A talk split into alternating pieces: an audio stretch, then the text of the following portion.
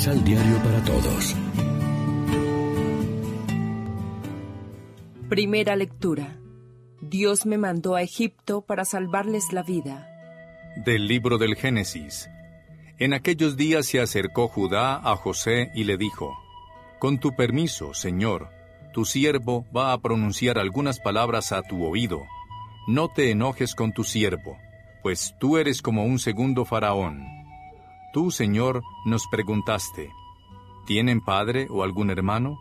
Nosotros te respondimos, sí, padre anciano, con un hijo pequeño que le nació en su vejez, como es el único que le queda de su madre, pues el otro hermano ya murió, su padre lo ama tiernamente. Entonces tú dijiste a tus siervos, tráiganmelo para que yo lo vea con mis propios ojos, pues si no viene su hermano menor con ustedes, no los volveré a recibir. Cuando regresamos a donde está nuestro padre, tu siervo, le referimos lo que nos habías dicho. Nuestro padre nos dijo, vuelvan a Egipto y cómprennos víveres. Nosotros le dijimos, no podemos volver a menos que nuestro hermano menor vaya con nosotros. Solo así volveríamos, porque no podemos presentarnos ante el ministro del faraón si no va con nosotros nuestro hermano menor. Nuestro padre, tu siervo, nos dijo entonces, Ya saben que mi mujer me dio dos hijos. Uno desapareció y ustedes me dijeron que una fiera se lo había comido, y ya no lo he vuelto a ver. Ahora se llevan también a este. Si le ocurre una desgracia, me van a matar de dolor. Entonces José ya no pudo aguantar más y ordenó a todos los que lo acompañaban que salieran de ahí. Nadie se quedó con él cuando se dio a sus manos. José se puso a llorar a gritos. Lo oyeron los egipcios, y llegó la noticia hasta la casa del faraón. Después les dijo a sus hermanos, Yo soy José, ¿vive todavía mi padre? Sus hermanos no podían contestarle, porque el miedo se había apoderado de ellos. José les dijo, Acérquense. Se acercaron y él continuó, Yo soy su hermano José, a quien ustedes vendieron a los egipcios. Pero no se asusten, ni se aflijan por haberme vendido, pues Dios me mandó a Egipto antes que a ustedes para salvarles la vida. Palabra de Dios. Te alabamos, Señor. Salmo responsorial del Salmo 104. Recordemos los prodigios del Señor.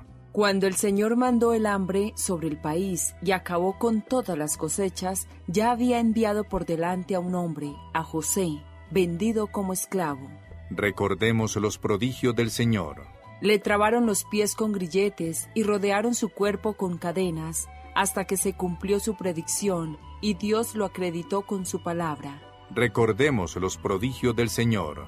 El rey mandó que lo soltaran, el jefe de esos pueblos lo libró, lo nombró administrador de su casa y señor de todas sus posesiones.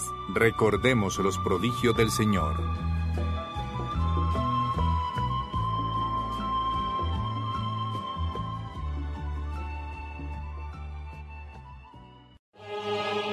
Proclamación del Santo Evangelio de nuestro Señor Jesucristo, según San Mateo.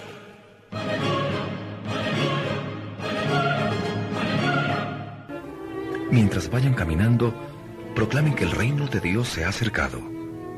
Sanen enfermos, resuciten muertos, limpien leprosos, echen demonios. Den gratuitamente, puesto que recibieron gratuitamente. No traten de llevar ni oro, ni plata, ni monedas de cobre, ni provisiones para el viaje. No tomen más ropa de la que llevan puesta, ni bastón, ni sandalias, porque el que trabaja tiene derecho a comer. En todo pueblo o aldea en que entren, vean de qué familia hablan bien y quédense ahí hasta el momento de partir. Al entrar en la casa pidan la bendición de Dios para ella. Si esta familia merece la paz, la recibirá. Y si no la merece, la bendición volverá a ustedes. Donde no los reciban ni los escuchen, salgan de esa familia o de esa ciudad sacudiendo el polvo de los pies. Yo les aseguro que esa ciudad en el día del juicio será tratada con mayor rigor que Sodoma y Gomorra. Lección Divina ¿Qué tal amigos? Hoy es jueves 11 de julio y como siempre nos alimentamos con el pan de la palabra.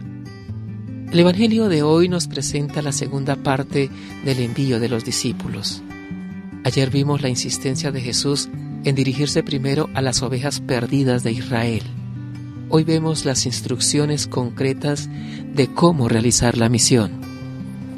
El texto vocacional y misionero de Mateo insiste en algunos requisitos que deben tener en cuenta quienes son enviados a anunciar el Evangelio del reino de Dios. Las recomendaciones lo que buscan en último término es que los misioneros gocen de libertad interior, que no tengan apegos ni intereses distintos a los del proyecto de Dios. Humildad, libertad, generosidad, capacidad de servicio, ser personas de paz y asumir como consigna y desafío dar gratuitamente aquello que se ha recibido gratuitamente del Señor. Reflexionemos. ¿Somos plenamente conscientes de la magnitud del amor de Dios por nosotros? ¿Cómo cultivamos en nuestra experiencia de fe la certeza de su misericordia entrañable? Oremos juntos. Jesús nos quiere disponibles en libertad y pobreza para ofrecer a los demás lo que tú nos das gratis. Libéranos, Señor, de tanto bagaje inútil que nos instala y entorpece en el anuncio del reino, para que no perdamos el ritmo de la misión. Amén. María, Reina de los Apóstoles, ruega por nosotros.